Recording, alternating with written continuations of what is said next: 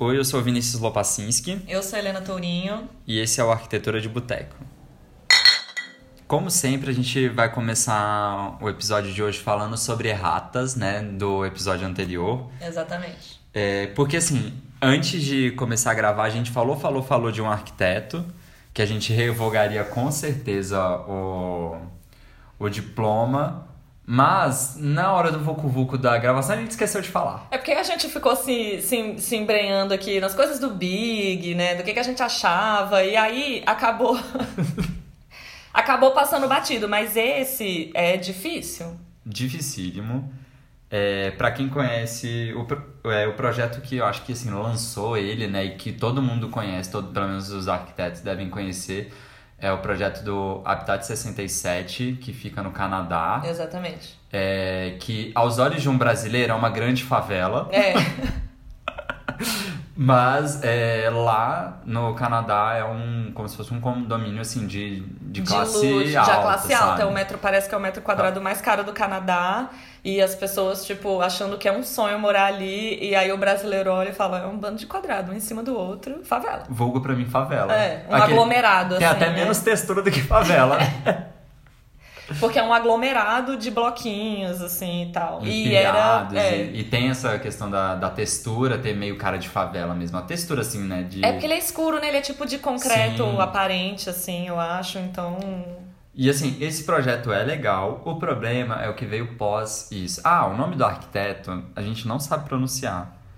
É, na verdade, é um, é um escritório. Não, mas Safdie é o nome do cara É, mesmo. que é- hoje é um escritório, mas É. o cara é SAFD. É S-A-F-D-I-E. Esse Habitat 67 era o projeto de diplomação dessa pessoa. E aí, por alguma. Algum Conjuntura. evento, alguma conjuntura aí dos astros, entendeu? O negócio acabou sendo construído, mas que parece até que foi um, um pouco do, do bafafá que deu na época, que era. Era um projeto de diplomação, era um projeto final de, de graduação, e aí ele tinha submetido esse projeto para alguns prêmios, sei lá o que seria uma, uma ópera-prima do, Uhum. do Canadá lá, não sei.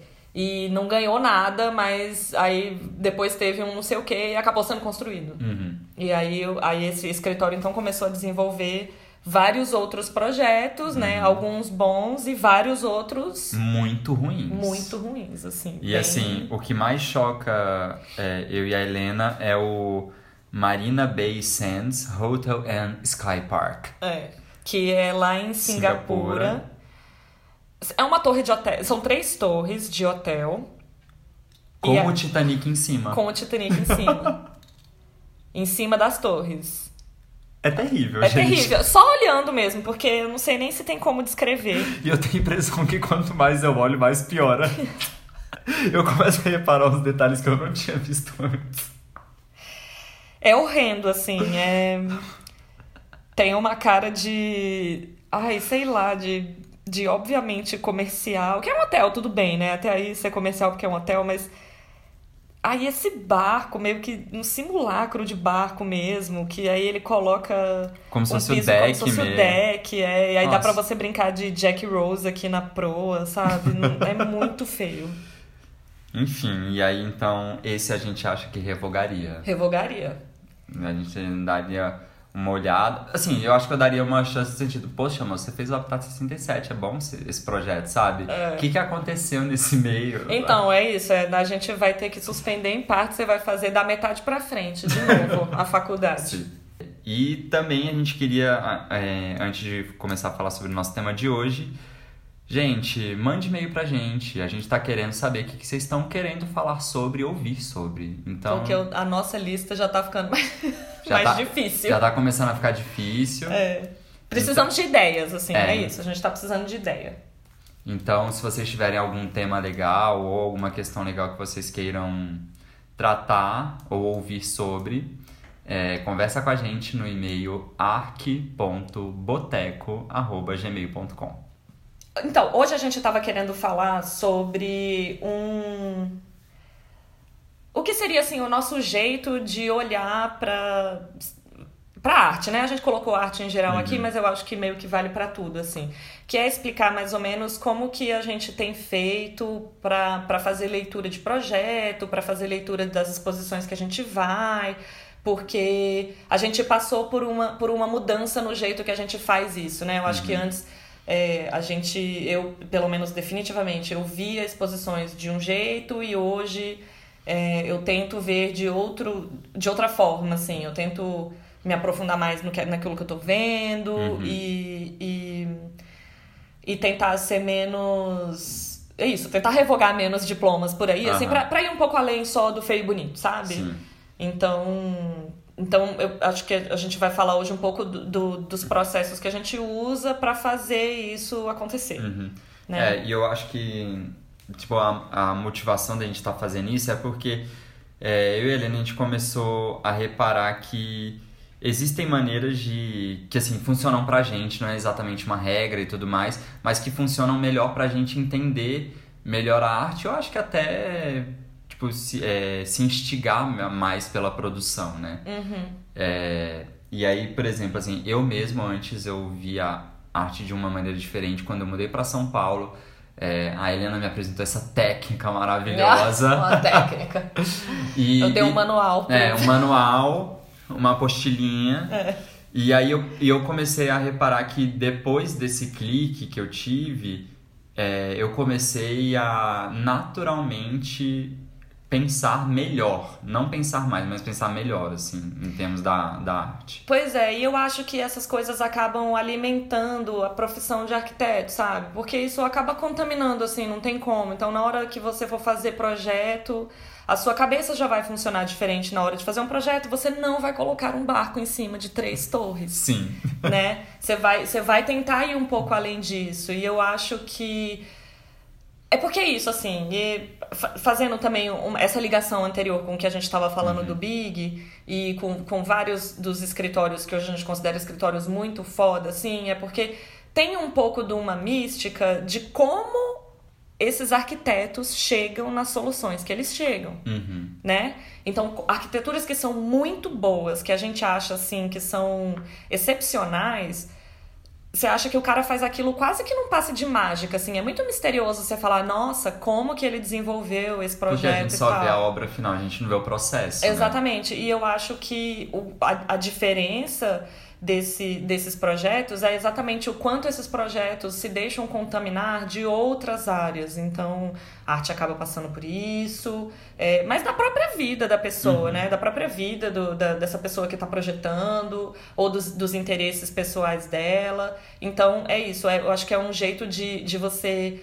é, ah, fazer novos caminhos de Aham. pensamento para que, que, que vão te ajudar lá na frente, Sim. sabe? É, eu acho que isso, que nem você falou, você aplica a leitura de arquitetura, de projeto, de Sim, cinema, de, cine... de, de qualquer de coisa. música, assim. É. e, tipo, é, é bem incrível, assim. E aí, é, como que eu fazia antes, é, como que eu ia antes às exposições? É, eu ia para a exposição, lia sempre aquela, aquela apresentação, né, que tem e tudo mais, e a cada obra, antes de olhar a obra, eu lia, eu lia a plaquinha. É, eu também fazia isso. Então eu já olhava lá, nome da obra, técnica utilizada, é, de onde é o acervo e tudo mais. Aí tem obra que tem um texto falando sobre a obra, tem outras Uhum. não, né, que só coloca essas informações. Mas eu fazia isso antes de olhar para a obra. E aí o que, que acontece? Eu ficava completamente munido daquela leitura e o meu olhar ficava parecendo de cavalo, com aquelas negocinho lateral no, no olho, porque eu da- dava pra ver que o texto me colocava numa linha e que eu achava que aquela linha era a correta para É. entender aquela obra, Uhum. entendeu? Então, e eu sempre gostei de arte, mas eu percebi que enquanto eu fazia isso, eu estava, eu não estava muito, tipo, tão interessado em saber da obra. Eu só queria ver é, a parte técnica, a parte estética mesmo. E eu acho que eu deixava para trás muita coisa que que eu acho que eu acho que eu teria aproveitado mais várias exposições que eu fui, entendeu? Se eu tivesse me atentado melhor a como observar isso. Então, é, Eu, particularmente, também, assim, eu via exposições assim também, e mesmo depois de eu já, de eu já ter tido contato com, com umas pessoas que pensavam assim muito fora da caixa e tal, eu ainda via por esse viés, porque eu achava que quem sou eu, sabe? Uhum. Tipo, eu entrava numa exposição e falava, velho, quem sou eu para falar qualquer coisa? Então, eu lia os textos curatoriais e também, e, assim, o texto cura curatorial te direciona mais ou menos na, na, na narrativa que aquela exposição Sim. quer contar. E, e de, como eu também tinha pouco repertório, é, não que o meu repertório hoje seja gigantesco, mas assim, eu tinha menos, é, eu aquilo me ajudava um pouco a entender a entender mais ou menos a, a aquela linguagem, sabe? Então, era uma boa tradução. Pra Aham. mim, assim, era um, era um bom primeiro contato. Sim. Que é isso, eu não, não tenho nenhum problema com o texto curatorial, porque ele às vezes traz pra terra aquela parada que tá muito longe, sabe? Ah, Aquele. Aquele negócio que você fala, velho, eu não tô entendendo nada. E aí o texto te, te ajuda um pouco. Mas é, o problema é esse, é que você acaba direcionado para ver a obra sob uma única perspectiva, que é a perspectiva do curador. Sim. Então, ao mesmo tempo que ela te apresenta, é, que ela ameniza o choque dessa apresentação com um negócio muito diferente, eu acho que ela não pode te limitar. Sim. Então, então é isso, assim, você deixa de fazer conexões que, as, que às vezes seriam mais va- valiosas para você, entendeu? É, eu acho que assim, o, o texto curatorial ele é muito importante, mas eu acho que ele tem que ser lido com muito cuidado, no sentido dele não criar uma muralha em Isso. volta do que você. Então, assim, é que nem você falou assim, a gente deixa de fazer conexões porque a gente tá guiado por essa curadoria e por esse texto. O que pode ser legal, né, Pra trazer o que tá lá na puta que pariu, que você fala assim, onde, como que chegou aqui. E que é maravilhoso, E né? que é maravilhoso. Mas também bloqueia muitas coisas legais, assim. E bloqueia principalmente, assim, eu e Helena, a gente vai em exposição e a gente não fica poucos minutos ou horas. É, de praxe, a gente fica sempre quase o dobro do que uma pessoa... Do que uma pessoa ficaria no- na exposição e eu e Helena, a gente fica o dobro. Porque a gente é muito lerdo? Também. Também. é. Mas por quê? Porque a gente conversa muito entre uma coisa e outra, justamente fazendo essas conexões que são nossas. Às né? vezes a gente co- conversa coisa que não tem nada a ver com o que tá lá. Também é Claro, uma- vai, vai aparecer aquela fofoquinha da, Da semana. da, da semana no meio de uma exposição? Vai. Vai. Esse é o Mas- motivo que a gente atrasa um pouco também. Também, também. Mas é, mas é isso, assim. Então, é- a gente começou a, a tentar criar as nossas próprias relações com as obras Sim. que a gente estava vendo, assim. E que, que assim, talvez pro artista não faça nenhum, Sim. nenhuma diferença, né? Mas faz pra gente. Pra gente. Então, então é, um- é um método que eu acho que tem sido bem legal, assim, Uhum. de manter, sabe? E você ficou sabendo desse método naquele. Eu fiz um o que antes era chamado de um workshop era chamado de processo criativo do Charles Watson e hoje o, o esse esse workshop chama Creative Masterclass. Ele dá em várias cidades do, do Brasil. Ele é um professor do Rio de Janeiro, então ele ele dá aula no na Escola de Artes Visuais do Parque Lage, rico, lá no Jardim Botânico, bem Ah. lindo. E aí, é, aí ele, bom, então ele tem esse, curso todo e o, o negócio dele seria hoje o que as pessoas chamam de design thinking. Uhum. Então assim, ele não dá palestra só de arte, sabe? Ele dá palestra pra empresa, tipo assim, Natura, Globo, sei que, sei que.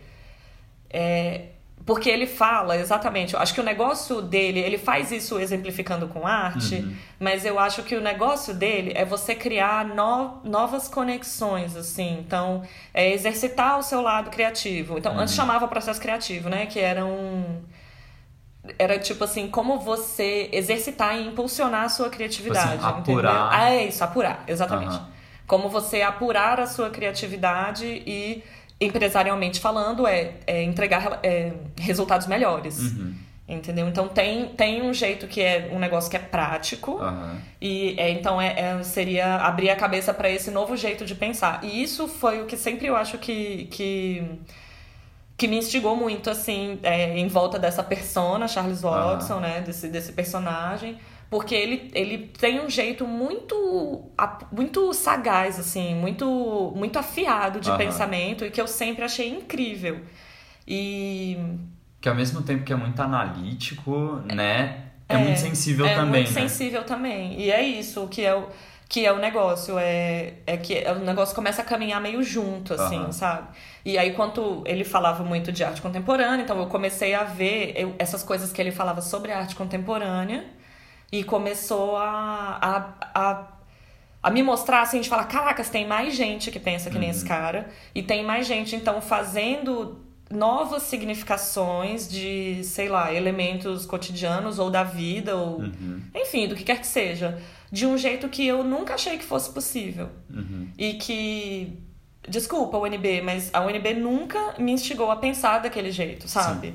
Então, então aquilo pra mim foi muito novo. Aham. E aí foi quando eu falei, cara, que massa, eu quero eu quero ver mais desses exemplos de pessoas que pensam assim. Aham. E aí comecei a, a ver mais exposição, comecei a me envolver em, em, em coisas que, que eu acho que começaram a lidar com isso, né? No meio disso eu fui pra Inhotim, minha cabeça explodiu.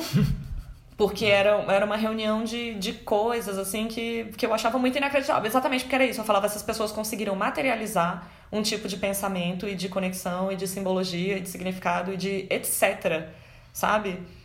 Em, em uma obra. Uhum. E é isso, isso eu achava muito impressionante. Então, eu gosto muito do jeito, tipo, do jeito que a arte pensa. Uhum. E eu acho que que é, assim, pra mim é muito mágico mesmo, Aham. entendeu? Então, aí, aí foi que eu fui de- participando de grupo, fiz mais workshop, não sei o que, não sei o que, e eu não canso, eu não canso de, de, de, de ter contato com esses temas, assim, porque, porque é sempre... A cabeça explode sempre, sabe? Nossa, você, volta pra, sempre. ca- você volta pra casa com dor de cabeça, cansado, porque dói, dói pensar. Eu sei que dói, sabe? E aí foi isso. E aí eu lembro que eu não, eu não tenho certeza em qual exposição que a gente foi junto. É, de fato, eu acho que eu não vou lembrar, mas eu lembro que foi a primeira vez que, quando a gente entrou na exposição, eu fui direto lá na plaquinha. Hum. Você me puxou pelo braço e falou: Não, vem cá, vamos ver a obra antes. Ah, era da Vermelho. A gente foi, Foi. Na, na exposição da Vermelho, da Carla Zaccanini. Vou lembrar o nome? Jané. Mas era isso, era, foi uma exposição que teve na Vermelho, a- aí teve, era a Carla Zaccanini em cima, e a do Edgar a gente foi, era, mes, era na mesma? era no foi no mesmo- mesmo tempo? Aham, no mesmo foi. dia? E uma do Edgar de Souza embaixo, né? Isso. Pois é. Edgar, Edgar de Souza é uma boa, porque ele é ele tem no Iotim, é, a- é aquelas são aquelas esculturas de bronze onde tem um corpo dando cambalhota Uhum. ou fazendo umas posições assim e o corpo ou não tem cabeça, ou então é só uma mão, ou é só um braço, é só uma perna. É esse cara. Aham. Tem várias fotos engraçadíssimas, inclusive. Enfim, eu tenho prints. e aí a gente foi nessa exposição que a Helena falou, ah, tá tendo uma exposição lá na Galeria Vermelho, vamos e tal, não sei o quê. É, eu não conhecia a obra de nenhum dos dois. E principalmente na da Zaccanini, quando a gente subiu, é, eu lembro que eu fui tipo, meio seco em querer ver o que que era, né, sobre o que que era a exposição e tudo mais. E aí a Helena, ela me deu uma aulinha. Tipo, não, mas assim, foi tipo uma aulinha tipo, no sentido de, cara, vamos ver se funciona. Que foi. É, tinha um, a, uma das paredes tinham várias obras sequenciais que faziam parte de um mesmo. Era uma série. É, de, de uma série. E aí a Helena assim, Vinícius, o que, que você tá vendo aqui? Aí eu, É, ah, ah, X, X, Y. Aí Era o passava- método Watson. é, aí a gente ia pra próxima. É, o que, que você tá vendo aqui? Aí, tan. Aí a gente foi obra, obra, obra. Aí no final ela falou assim: e o que, que elas têm em comum, Vinícius? Aí eu falei assim: ah, sei lá, todas ah, essas imagens têm um quê de. Tipo, tão presentes na, nas bandeiras dos países. Aí a Helena, tá, e aí? E aí a Helena foi me instigando. E aí depois que a gente conversou sobre o assunto e tudo mais, a gente foi, voltou e leu o texto curatorial.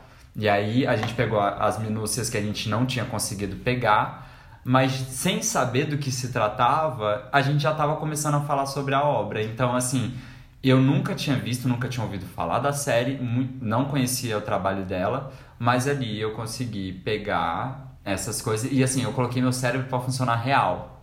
Eu Voltou tive- pra casa com dor de cabeça. voltei pra casa com dor de cabeça, porque tipo, eu tive que juntar, né, as pecinhas assim, e aí Cara, foi um método muito legal e depois disso eu acho que eu comecei a ver exposições de arte diferente. Pois é, eu fiz esse, essa experiência, esse experimento com o Vini, porque também eu tinha acabado de participar de um workshop presencial com o Charles Watson, a gente tinha feito várias visitas à Bienal de São Paulo e aonde ele fazia isso. Então ele juntava todo mundo em volta da obra. Ah, esse esse workshop chama Dynamic Encounters. Fazendo merchan aqui, né? Ninguém está recebendo por isso. E aí é, chama Dynamic Encounters, eu tinha participado, então ele, ele levava as pessoas para ver esses essas obras, é, nesse caso específico foi aqui na Bienal de São Paulo, e aí ele bombardeava os alunos de pergunta pra gente especular sobre aquilo.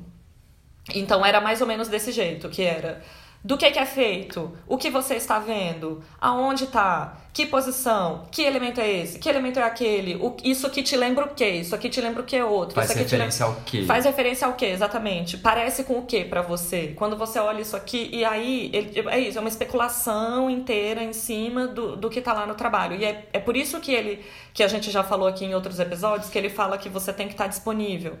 Porque esse caso específico que o Vini citou, da Carla Zaccanini, eram como se fossem. Eram como se fossem, não, eram. Eram umas folhas de papel canson preta. Com recorte, com a, recorte laser. a laser de alguns elementos. Então, você, ele, e eram, não sei, tipo umas 10, 12? Por aí. Eram tipo umas 10, 12 folhas de canson na parede. E elas com esses recortes a laser. E quando você olhava, a primeira folha tinha só recortes de estrelas. Uhum. E as estrelas estavam diagramadas de um determinado jeito, né? Sim. Então, por exemplo, a, a bandeira da União Europeia tem um círculo de estrelas. Uhum. Então, num, num cantinho da folha tinha um circulinho de estrelas recortado. Uhum. E aí tinham várias outras. Aí aparecia né? o Cruzeiro do Sul. Cruzeiro, é, você via que tinha a, esses elementos que estavam. que, que você se você fosse. É, agora a gente falando, né? Uhum. É isso, fica meio óbvio, mas que você teria que cavar lá na sua memória onde você já tinha visto. Então tinha estrela, tinha sol, tinha aquele escudo de armas, né? Que é, eles tinha chamam. escudo, tinha animais, né? Tipo assim, leões. É. é... que mais que tinha? Ah, tinha uns que eram.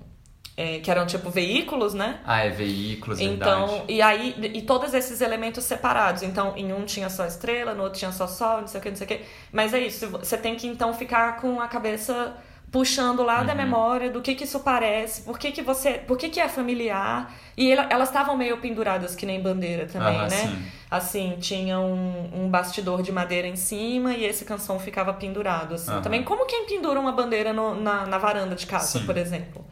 É, ou então, não sei, na sala, né? Uhum, tem gente sim. que pendura assim na sala e tal.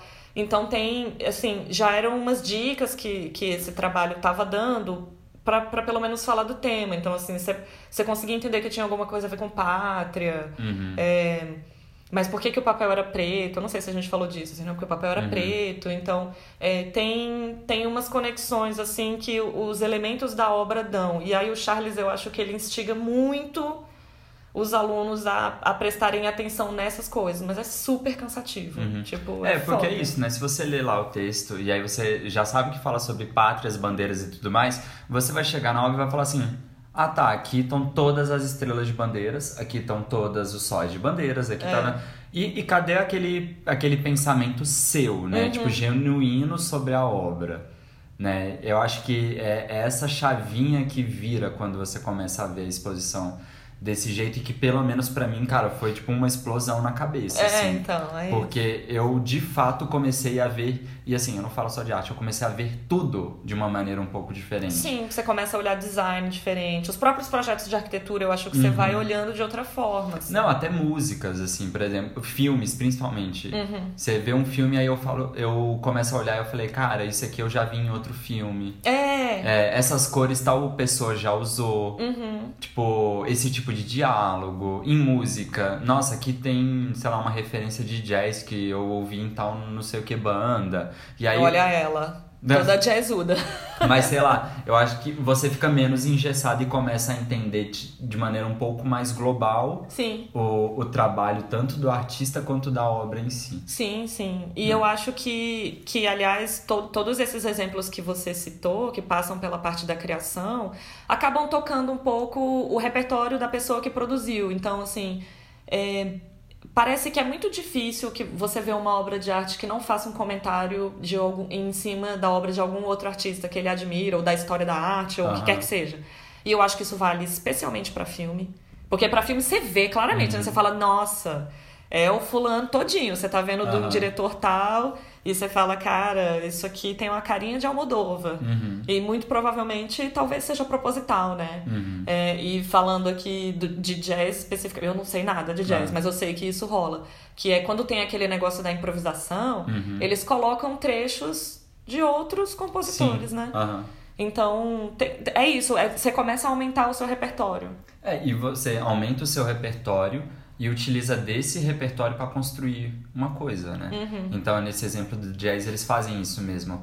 É, tem ali um improviso. Às vezes aquele improviso é um riff de uma outra música, tipo de um, de um artista X e tudo mais, que ele inseriu ali no meio da música dele, tipo, usou daquilo como base, como referência. Uhum. E isso na arte você vê, tipo, sempre tem, que nem você falou, sempre tem alguma referência a ser feita ali, né? É. Até porque nada se cria do zero hoje em dia. Né? Lavoisier já é, dizia. É, Lavoisier já dizia, exatamente. E assim, e ninguém inventa a, pé, é, a, a roda de novo, sabe? Tem essa também, ninguém inventa a roda de novo. Ela já foi inventada. Você sabe? vai inventar a sua roda, entendeu? Exatamente. É, tipo, então é, é. É exatamente assim, por isso também que a gente tem que prestar atenção até quando, na, na nossa motivação de, na hora de fazer os projetos, que é, cara, uhum. às vezes, dá um passo para trás e vai pensando mais simples, porque você tá querendo, tipo, revolucionar a arquitetura e não vai acontecer amor. Uhum. Entendeu? Não vai acontecer. E eu já, já me deparei com casos específicos, assim, onde eu jurava que eu tinha tido uma ideia e eu descobri a mesma ideia feita. Uhum. Muito antes de mim. Então. É isso, né? São aquelas... E muito melhor também, diga-se de passagem. São aquelas referências cegas, né? Que ficam é. na nossa cabeça, que a gente vai vendo na internet, não sei o que, não sei o que lá, e a gente cria algo achando, nossa, sou foda, né? Eu sou sinistro. Eu sou sinistro. criei aqui essa, esse aparador sensacional. Nossa, super original. Não, pera. É. é. Opa, tem um em 2011. e tudo bem, assim, isso é. acontecer. Afinal, pô, não tem como ser 100% original nunca, uhum, né? Uhum. Então, tudo bem.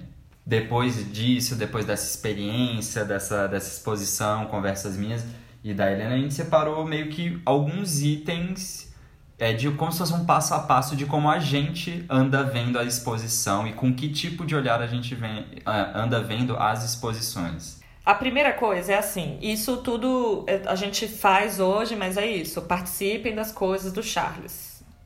Quer dizer, só quem puder, porque é caro de doer, então eu também uhum. nem participo sempre. É, mas eu fico acompanhando o trabalho dele. É, e o que ele fala é assim: olhe muito, olhe bastante, olhe tudo, olhe tudo. Cena de investigação criminal. É para prestar atenção nos detalhes. Com arte, hum, raramente isso acontece, mas em mostras de arquitetura é bem mais fácil. Uhum. Pegue nas coisas. Ah, sim. Toque se possível, se der, pega no negócio. E aí que a gente fala, arquiteto vê com a mão, arquiteto vê, vê com, com, a, mão. mão. Não tem como, assim. E artista também, é porque a arte já fica institucionalizada num outro coisa, assim, mas. Don't touch it's art. É, né? Mas é, é muito tátil, assim, tem coisa que, que pede, que pede para você segurar. O sabe? olho brilha. Quando eu é. vejo, eu falo, eu vou pegar. Você fala, vou pegar, com certeza. Tanto é que o quê? Mostra de interiores, casa cor, tem aquelas cadeiras icônicas, você fala, ah, mas eu vou sentar. Uhum. E aí tem uma placa dizendo favor, que não, não pode, assim, então é uma frustração. Sim. Então, é, preste muita atenção no, no, no que está ali. Se der, né, toque. Uhum. E cheire, ou... use os sentidos, né? Uhum. Tipo é, assim. é, exatamente, apure seus sentidos para a obra. E, e, e tenta olhar.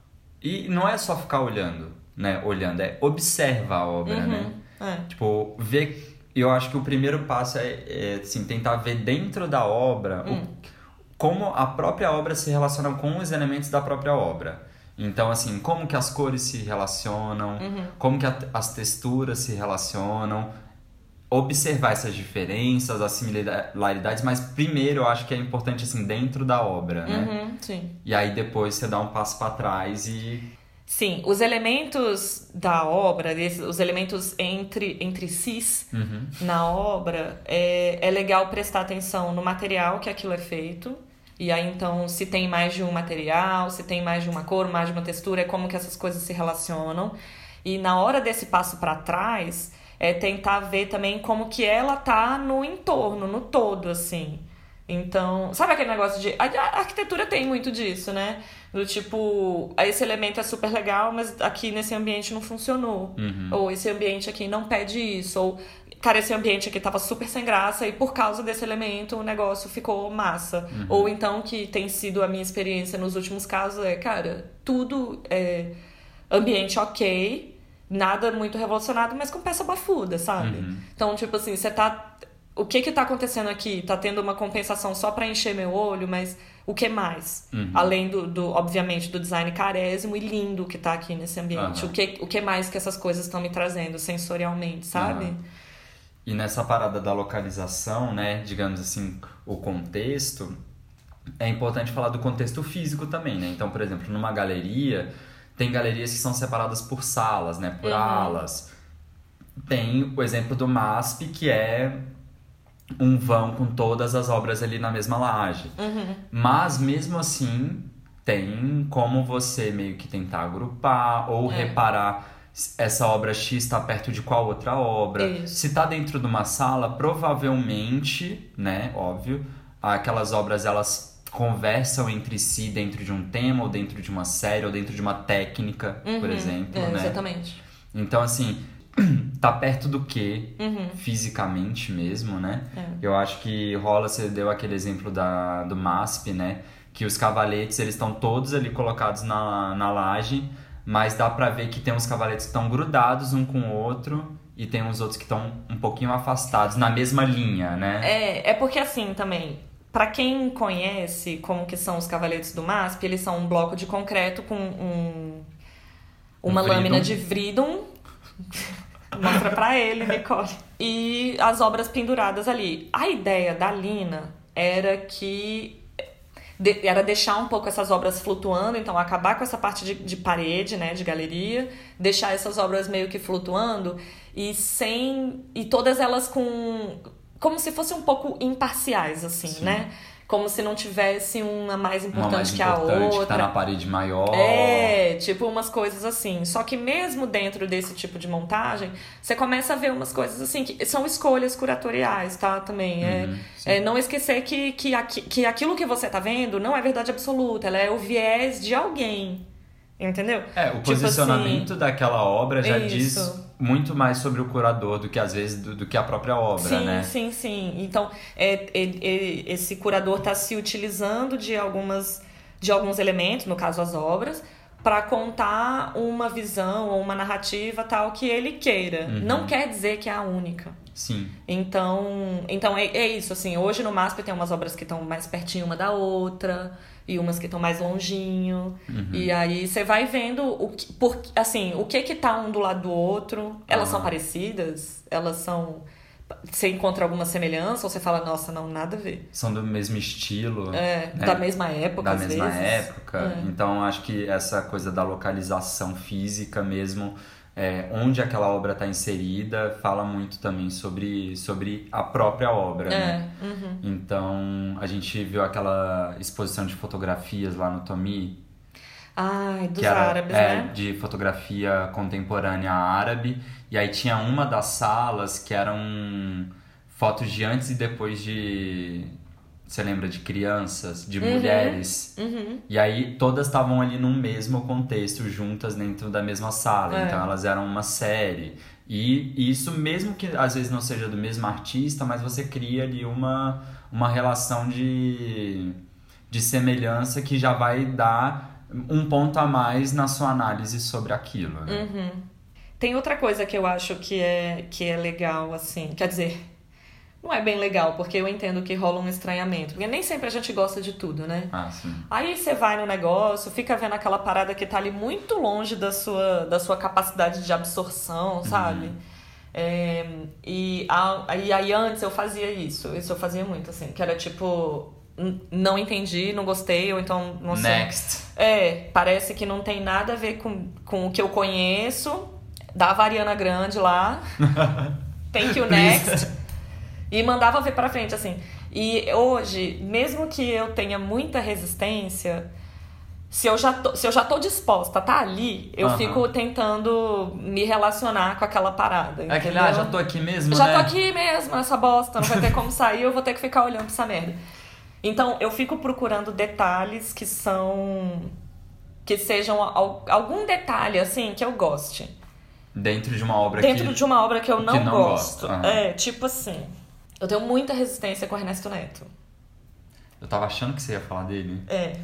Eu não, obviamente, como eu não sou muito chegada no trabalho dele, eu também não pesquiso muito sobre o trabalho dele. É, atualmente ele tá com uma super exposição na Pinacoteca de São Paulo. É, então. Aí, ixi, menina, aí é muito pano pra manga. A gente volta lá nos episódios do museu, que é assim.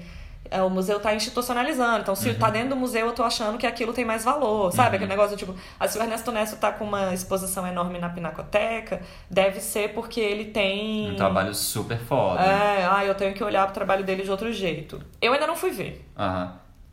Não sei se vou, mas enfim, o que eu quero dizer é: ele tem um jeito, um trabalho que não me agrada necessariamente. E o pouco que eu já entrei em contato, eu não gostei.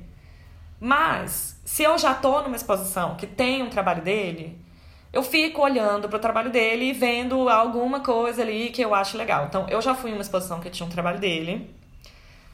E aí era uma espécie de rede, Uhum. assim. Então, tinha lá o negócio do crochê, com aquele saco de sei lá o que que tem dentro, que fica Aquela linguagem Ernesto Neto. né? é, é, meio de muco, Aham, né? sim. E aí, mas tinha a rede. Aham. Então, eu falava, bom, eu gosto de rede. Né? Me lembra, me lembra um pouco assim, infância, me lembra a praia, que eu sempre aceito em qualquer contexto, eu aceito praia. Então, a rede pra mim é um negócio que é significativo, assim. Então, numa obra que eu não gosto, já tem algum elemento de semelhança comigo onde eu posso explorar. Entendeu? Uhum. Então, assim, é, talvez a obra do cara não seja ruim, mas eu não, não, não é do meu agrado. Mas isso não quer dizer que ela não tenha nada a me dizer, Sim. entendeu? E que ela não tenha nada a me dizer sobre mim mesma, assim, que é. Então tem. É isso, mesmo que. Ai, tá difícil, você não gosta dessa obra, é muita maluquice. É maluquice mesmo, eu reconheço, assim, é difícil. Uhum. Mas às vezes procurar um, esse elemento onde você consegue. Onde você consegue trazer um pouco pra, pra sua realidade, entendeu? Uhum, Sim. Tipo, porque... Aproximar um pouco a obra de você em vez de deixar ela lá longe, né? É, exatamente, assim, que é, é esse o caso, assim, da- dessa da, da Carla Zaccanini mesmo. Uhum. Tinha uma outra obra que eram as varetas coloridas. E aí você olha pra aquilo, você fala, é um bando de espeto de churrasco aumentado, pintado. Parece um jogo de pega palito mesmo. É, assim. de pega vareta. E aí, assim, é isso. Já, então, se você fala, ai, mas me lembra pega vareta, nossa, eu amava, ai, eu era muito ruim. Você já tá se relacionando com um bando de pedaço de madeira, mas você já tá se relacionando de um jeito diferente, sabe? Então, mesmo que, não, que você não goste e tal, Ah. pra procurar um detalhe que ressoe com você, entendeu? Aham. E se você acha esse, esse detalhe, tenta se relacionar com ele, né? É, é. Tipo, deixa vir, né? Uhum. Tipo, a- as coisas que tem aí atrás, né? É, eu, é, eu passei a olhar mais ou menos perto desse viés, que é quando eu vi uma obra, não gostei muito, fiquei meio, hum, e aí? Uhum. Eu fico assim, tá, o que que isso tem diferente de qualquer coisa que eu vi? Uhum. Às vezes, assim, terminou tudo, não consegui achar nenhuma coisa afetiva pessoalmente pra mim. Uhum. Aí eu falo assim, ah, já não tem mais nada mesmo, tá? Então, diferente de tudo que eu vi na minha vida, o que, que isso tem? Uhum. E a partir disso eu tento criar uma, Uma é, relação. uma, uma relação, né? E algum tipo de discurso sobre isso. Uhum. E assim, eu acho que aí mora o maior trabalho da, do crítico de arte, longe de eu e Helena nos acharmos isso. Mas eu acho que, assim, interessante quando a gente fala é, de crítico de arte, é assim, é aquele imparcial com parcialidade, né? Porque não tem como ser 100% imparcial. Não tem. Mas eu entendo que, assim, o trabalho do crítico é aquele, assim, mesmo você não gostando da obra, você consegue entender que ela cria uma relação boa com outros trabalhos Uhum. ou que ela tem um discurso. Sim. Então, é a mesma coisa. Ah, por exemplo, assim, a gente já falou de arquitetura aqui e tal, tudo mais. O Rui Otaki é um arquiteto que eu tenho muito problema na parte estética, é, parte formal e tudo mais. Então é um problema que eu tenho, eu não gosto, a maioria das vezes. Mas ainda assim eu consigo, se eu for vender ele para as outras pessoas, eu sempre vou começar assim, nossa, o trabalho dele é um lixo.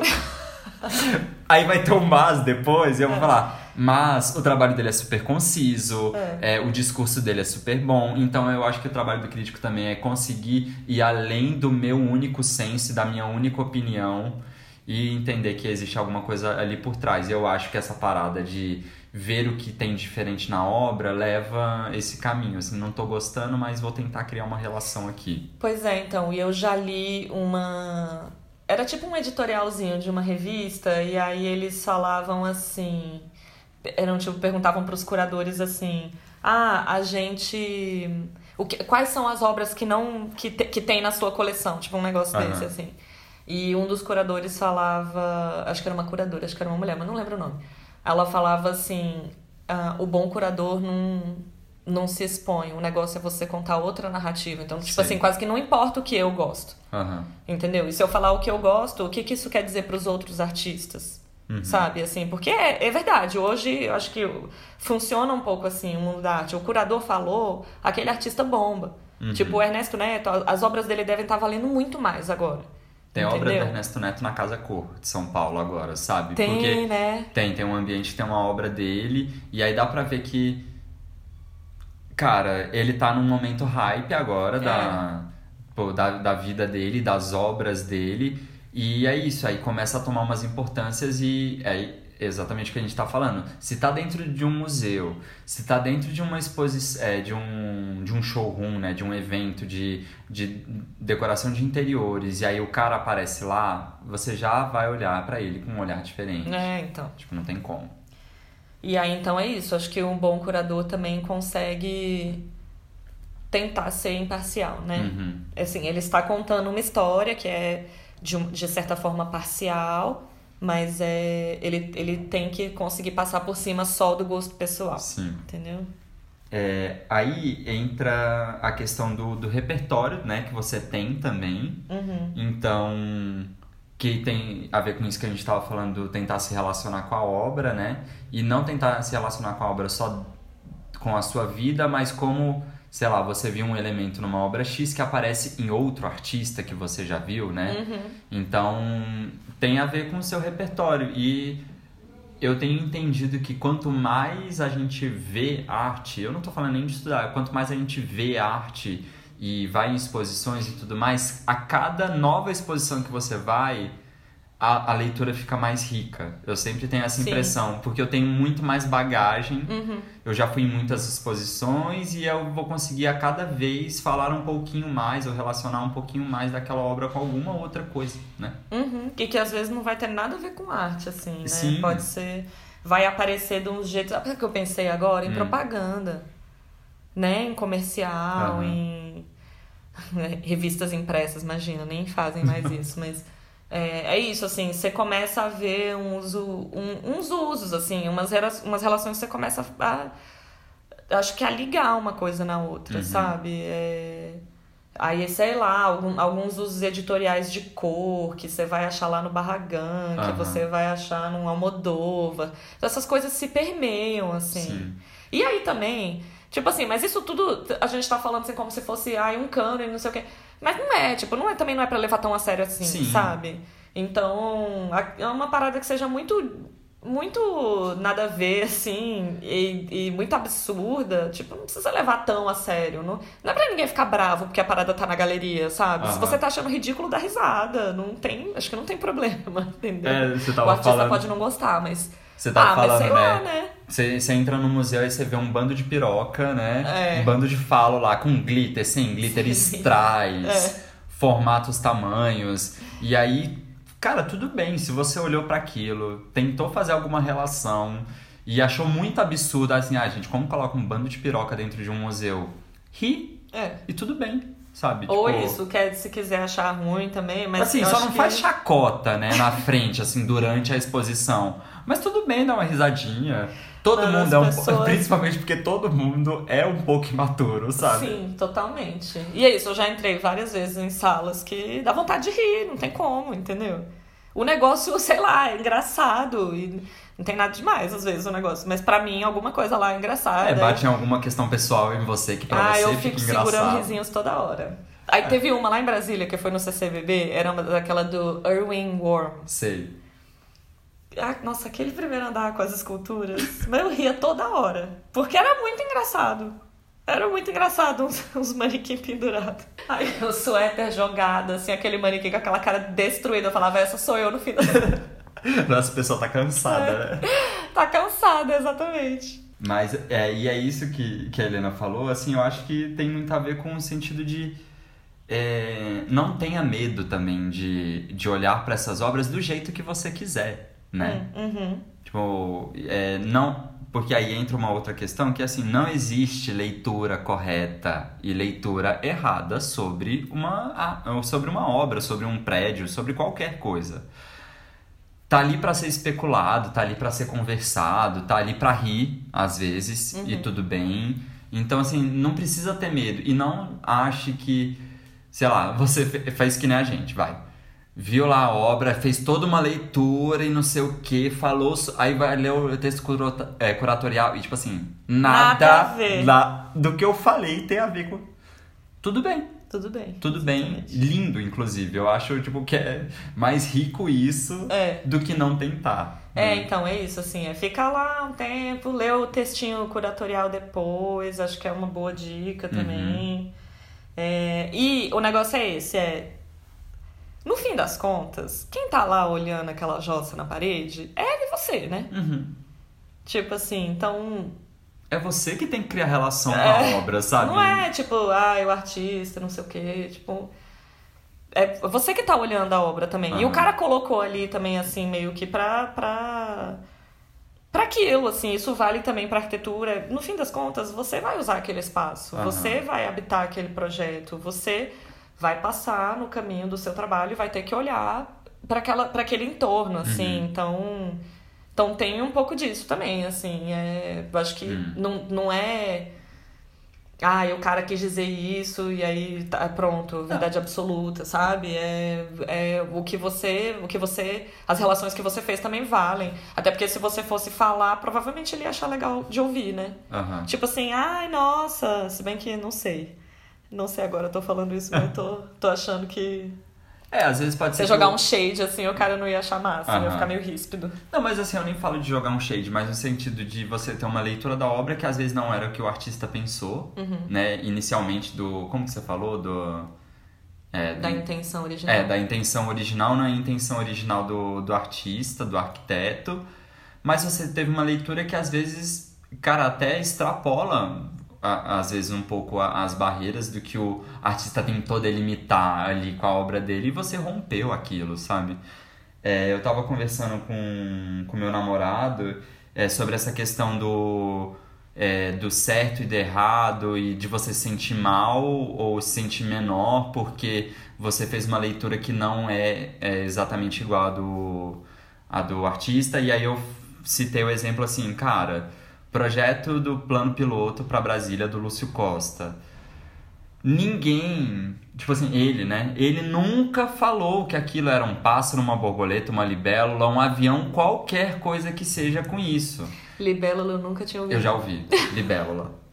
E aí, assim, e isso é disseminado de uma maneira que a gente é de Brasília, conhece pessoas do, de outros estados e tal, tudo mais. Muita gente fala, ah, lá no aviãozinho, ah, lá não sei o quê. São leituras que foram feitas ao longo da, da história, desde a construção de Brasília, mas que, cara, pega o texto do Lúcio Costa e ele, ele já tinha falado o que era aquilo. Ele falou que era como se fosse um X que marca um local de ocupação, né? Como se você fizesse um, um Uma X marcação, mesmo. é Como uma se fosse assim, de tô lugar. procurando um tesouro, tesouro, né? isso. Fiz um X e marquei que o tesouro, O tá, aqui. tá aqui. E aí depois é, uma das, uma de- um desses eixos ele se enverga por conta da topografia E aí virou avião, né? Entre aspas. Mas nunca foi o discurso dele. Mas assim, não.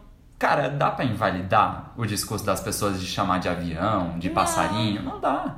E até porque isso acabou virando um, um valor, assim, né? Tipo sim. assim, quem é de Brasília é, vanglo- se vangloria que mora numa cidade que é tão poética, porque tem a forma do avião, blá blá blá, e o céu de Brasília é mais bonito que todos os outros, etc, Uhum. etc. Então, assim, você tá colocando coisa boa, assim, Agregando né? valor, Agregando né? valor, é. E, e eu acho uma- que tinha no arc dele. Essa semana eu vi um trem assim, que é tipo, borboleta, avião, veja quais são as. as a- veja qual é tipo, a intenção do Luiz Costa real. Eu falei, cara, já tô cansada de saber isso, sabe? sim. Estou lendo e relendo esse texto. Um beijo, passa rápido, que eu não quero, não quero nem entrar nesse mérito. Eu lembro de um, de um conhecido, assim, do, do interior, amigo do meu pai, que ele falou assim: Nossa, mas é claro que é um avião. Não chama plano piloto? Piloto tá ali por conta do avião, cara. Sensacional, sabe? O cara fez uma conexão que eu não tinha imaginado antes desse, da, da questão do piloto. E eu falei, velho, tem nada a ver, mas ótimo. Então, essa pessoa provavelmente não era arquiteta. Não né? era arquiteto. Porque aí também existe um negócio que eu acho que é. Eu, e é o que acaba intimidando muito a gente, eu acho, que é o vocabulário. Uhum. E eu acho Sim. também que é o que intimida as pessoas quando. quando é o que acaba intimidando, por exemplo, a relação arquiteto-cliente, sabe? Ou, ou arquiteto pessoas. pessoas. Aham, Porque é um vocabulário muito próprio. aham. Então, você falar de partido arquitetônico pra, pra, pra gente que não, não tá acostumada com essa linguagem é você falar grego, você tá falando outra Sim. língua. Então, isso, você falar o plano piloto é muito específico de arquitetura e Sim. que você tá fazendo uso de, de palavras que são usadas de outra De outra- forma. em outros entendeu? contextos, É. né? E eu acho que a mesma coisa acontece com arte. Tem uns códigos, obviamente, né? Tem uns códigos que a arte contemporânea usa, que ela se, se baseia nesses códigos, que quem estuda arte sabe reconhecer. Uhum. Quem não estuda não vai saber dizer, Uhum. entendeu? Então, sim, eu- aí o que, que eu tô querendo dizer com isso é a gente tem vai ter uma limitação de vocabulário é, mas eu acho que isso não deve limitar o interesse tipo e nem desestimular a pessoa Sim, a gente sim. a se posicionar entendeu É, obviamente que quem for se interessando mais vai lendo mais sobre e vai aumentando o repertório ótimo Uhum. entendeu? E é, é isso. Isso vale para, bom, enfim, todas as áreas criativas e tal. É, mas, é, então, então também, assim, é tipo, ta- talvez você não consiga fazer uma leitura muito profunda daquilo que você tá vendo. Tudo bem, Uhum. né? Porque tem coisas que são ali que são específicas de quem fala aquela linguagem. Uhum. Mas isso não quer dizer que aquilo tá, to, tá, tá, longe, tá desconectado de você, entendeu? É, sim. É- Tipo- É, porque eu acho que existe aquela, aquela coisa de colocar a arte, o arquiteto, o, o artista e tudo mais, tipo, num pedestal, como se fosse muito distante do, da gente, sabe? E eu acho que não. Acho não, não é tão distante assim. Pode ser que você não tenha uma leitura imediata e com uma linguagem de quem estuda aquilo, mas não é porque você não sabe com as palavras é, do mundo artístico, por exemplo, falar sobre arte, que você não tá falando bem sobre arte, entendeu? Exato. E aí tem a outra coisa que eu acho que é massa, que é às vezes você não tem esse vocabulário, mas você entende o negócio sensorialmente. Sim.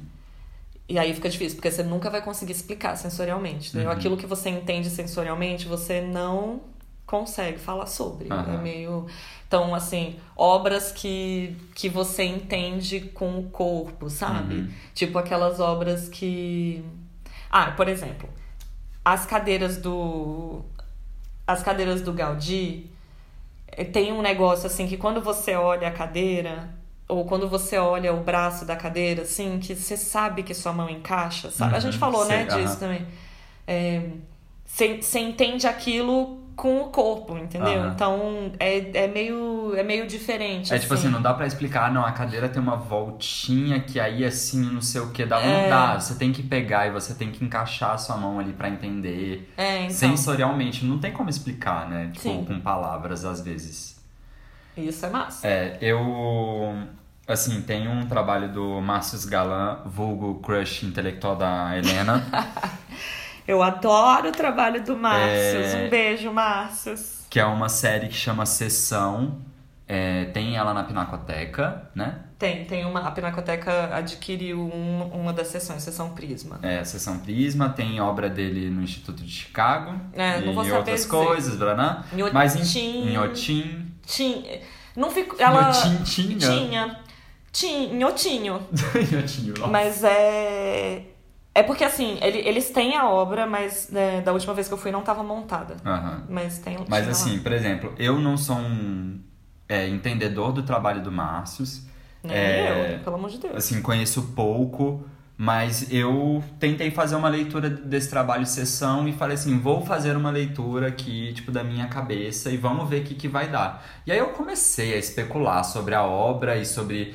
Ah, sempre estão, tipo, numas quinas ou, tipo, num, num corredor Uhum. ou alguma coisa assim. Tá, o que, que isso tá me dizendo? Aí eu fui pirando, eu fui falando assim... Ah, eu acho que ele brinca com a questão do limite de você poder encostar na obra ou não poder encostar. É, parecer um vidro é como se você não pudesse alcançar lá aquela quina, aquela parede. E eu fui começar a pirar. E eu fiz isso sem conhecer o trabalho do cara ou sem conhecer o que ele tá falando desse trabalho dele. E eu fui tentando, tipo, investigar. É um processo investigativo, mas eu- aí que é muito doido. Que eu acho que é um processo investigativo dentro da gente, na cabeça. Na Ah, verdade, tudo isso está acontecendo dentro da cabeça da gente e eu acho que a arte ajuda a, enten- a nos entender também de muitas formas. Totalmente. Que aí eu acho que, que eu acho que Aí é que é o ponto legal do negócio. Exatamente. que a obra ali ela ela não tá ali só pra, tipo, te encher os olhos, ela tá pra trazer questionamentos, trazer É. questões. Você pega esses artistas, tipo, o Weiwei, né, que tá ali trabalhando, falando de política, economia e tudo mais, assim, a todo instante na obra dele. Uhum. Não é só pra encher os seus olhos que a gente tá olhando aquilo, é pra questionar, É. é pra trazer aquele incômodozinho dentro do coração, é pra tudo isso. E eu acho que quando a arte consegue trazer isso, é aquele melhor sentimento, sabe? É. Sim, pode ser que você sinta um merda, por, co- tipo assim, acontece que às vezes é muito impactante, a obra é muito impactante, ou traz um sentimento estranho de você, ai, não gosto, ai, tô me sentindo mal, ai, não sei o quê. Mas se fez isso é porque a obra é boa. É, eu também acho. E isso eu já ouvi, já li vários artistas falando que é. Que assim, é tipo, não ninguém precisa gostar da minha obra, mas eles precisam se. é, eles precisam reagir, Ah, sim. entendeu? Então, assim, tipo, pra bem ou pra mal, Positivamente ou é, negativamente. as pessoas se reagiram pra minha obra, ok, que tipo, a indiferença quer dizer que a sua obra é bosta. Uhum. Entendeu? Tipo assim, se, se ninguém se revoltou ou ninguém se emocionou, é porque você tá fazendo mal. Porque Aham. não tá, sabe, não tá. Tipo, não tá fazendo efeito, né? Não- Aham. Você não tá conseguindo comunicar aquilo que você quer comunicar. Não, e eu acho que isso é pra vida, né? tipo assim, tudo na vida, assim, se uma pessoa você, tipo assim, não ama e nem odeia, ela é, tipo, neutra na sua vida, sabe? tipo, é o pior sentimento de todos, É, eu acho, pode sabe? Ser, pode ser. Que eu acho que é isso, que eu acho que não cumpriu a função. Entendi. É, e aí teve até. Tem uma história legal que é assim: teve uma exposição aqui em São Paulo do Ai Weiwei, que é um artista chinês. É, o nome da exposição era Raiz, gigantesca. Ocupou a oca do Ibirapuera inteira, todos os andares, porque as obras são enormes, diversas, É. né? Tipo, são várias séries e tal, tudo mais. Então, cara, é, acho que foi uma das mai maiores em termos de espaço, assim, das maiores exposições que eu já vi na minha vida. E, e aí, é, no subsolo tinha... Pra quem conhece a Oca, ele é redondo, assim, né? E aí no subsolo, todas essas paredes que formavam a arquitetura tinham uns é, couros, né? É, um couro de boi, Couro assim, de né? boi. Ah, tipo tapete, sabe Boa, tapete? tapete. Tapete de couro de boi, sabe? Aquele com formatinho. Com formato. Então, é. tinham vários desse é, pendurados na, na parede. E aí, quando você se aproximava, você via que tinham umas frases escritas, mas elas não estavam escritas, elas estavam prensadas nesse couro. E aí você ia... Estavam marcadas É, assim, que nem gado, né? que nem gado. É. Eu, ô, vida de gado, Isso. povo marcado, e, povo feliz. Infeliz. Infeliz, assim. e aí, todas as frases, mesmo não assinadas, né? Não tinha assinatura da, de, de quem era aquela frase. Aham. Todas as frases tinham alguma coisa a ver com a questão do negro, né? Com a questão da escravidão ou do preconceito ou da, de qualquer coisa que fosse. É. Ah, então, aí o que que acontecia? A gente conseguia já fazer umas ligações assim.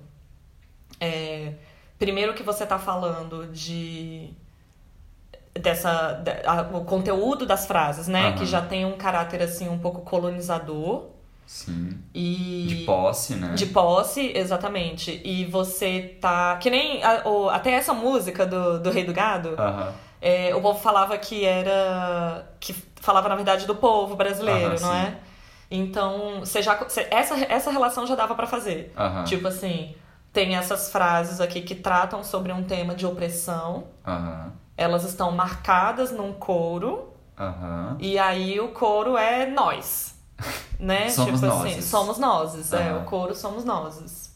Ah, é, Então esse tipo de relação já dava pra ir fazendo. Aham. É, sem contar que eu acho que era. Você sabia que aquilo era de um contexto brasileiro, Uhum. porque aqui a gente tem essa cultura pecuária muito forte, especialmente a gente ainda que é lá do centrinho, Aham. que tem esse negócio, por exemplo, de você falar de Goiás é. Cara, é fazenda, né? É fazenda, dono de.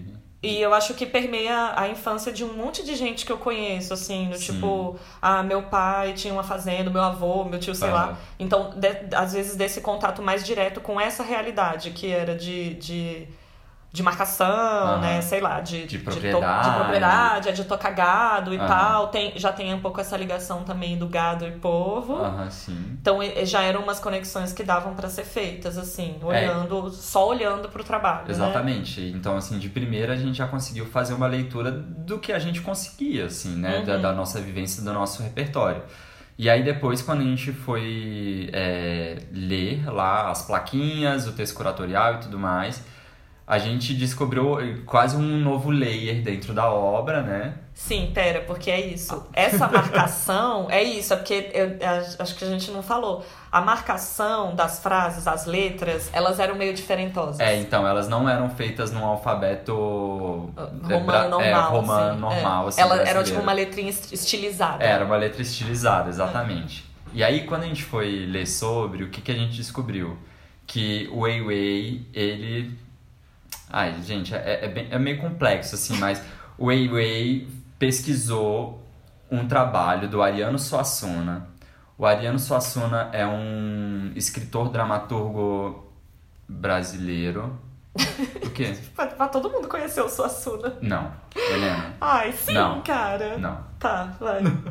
Eu do Alto da Compadecida. O que É, o do escreveu Alto o da Alto da Compadecida. Compadecida. É. É, e aí, o que, que ele fez? Ele fez um trabalho de pesquisa que ele viu, começou a observar os bois que tinham sido marcados, Uhum. que às vezes era com um monograma ou algum símbolo, alguma coisa, e a partir disso ele tentou, com essas imagens, criar um alfabeto, Uhum. né? E ele conseguiu, e aí o Weiwei foi e marcou esse, essas frases com esse alfabeto que tinha sido desenvolvido pelo, Ar- pelo Ariano Suassuna. E aí isso já dá um novo layer, né? Tipo, um- É. uma nova profundidade pro, pro trabalho que veio a agregar o que a gente já tinha pensado. É, então, porque tem esse. É isso, assim, é, é, tem, é mais um comentário, entendeu? Até Uhum. porque o, o, o Suassuna. é, várias coisas que ele escreve, ou coisas que ele fala, eu acho que tratam muito dessa questão do nordestino, do sertanejo, né? Uhum. Do, então, quando o, o Weiwei usa esses elementos, assim, ele, ele tá fazendo uma reverência para esse para esse personagem também, Sim. que também, então ele tá já tá trazendo outras questões juntas, Aham. sabe? Já tá aí você consegue falar um pouco do Nordeste, né? Tipo é Sim. isso assim, se a gente pensou em Goiás, aí quando ele traz o Suassuna já já vira outra coisa, assim, o trabalho vai Sim. virando outras coisas, sabe? E É aí muito vira legal. outra coisa quando a gente vai ver as plaquinhas de cada, de cada um desses couros, né? De cada uma dessas obras. E aí as frases são de personas É. importantes da literatura é, brasileira e portuguesa. Uhum. É, e aí tem lá o Gilberto Freire, tem é, uma música do, do Rapa, que eu acho que é aquela que fala é, cada. Como que é? Cada não sei o que tem um pouquinho de navio negreiro. Uhum.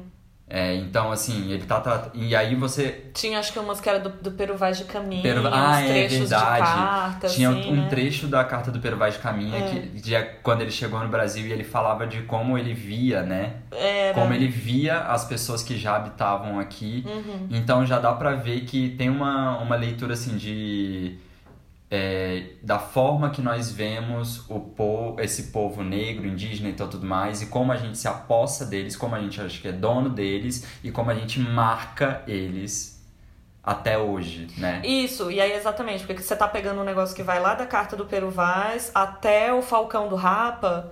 É a história do Brasil, né? Exatamente. Basicamente, assim, você tá, você tá passando pela história do Brasil, assim. Aham. Então, Então, fala essa, mais sobre a gente do É. que sobre o Ai Weiwei.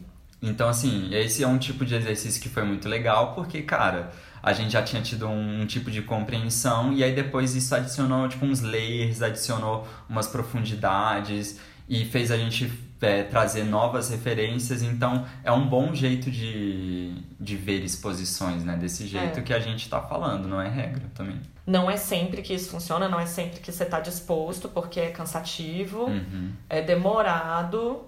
E mas é, é um jeito legal, eu acho, de olhar para as coisas e de e eu acho que é benéfico para especialmente para quem mexe com criatividade, eu acho que isso é benéfico assim. Eu acho que o que eu tenho, assim, pra... Se contaminar de outras Sim, áreas. eu acho que o que eu tenho pra, assim, pra finalizar um pouco é assim, é tentar ir sempre ir com um olhar menos preconceituoso sobre tudo, sobre Uhum. tudo, né, na vida.